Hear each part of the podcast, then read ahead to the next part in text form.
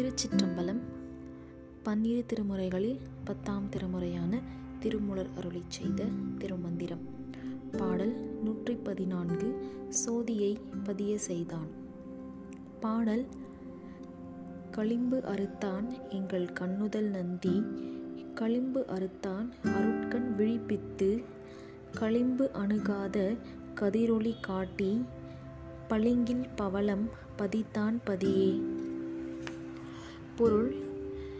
M நெற்றிக் கண்ணையுடைய சிவபெருமான் ஆணவம் கண்மம் மாயை என்பனவற்றை நீக்கி அருளினான்.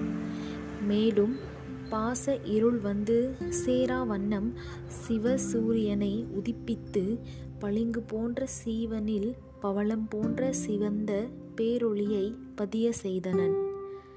திருச்சிற்றம்பலம்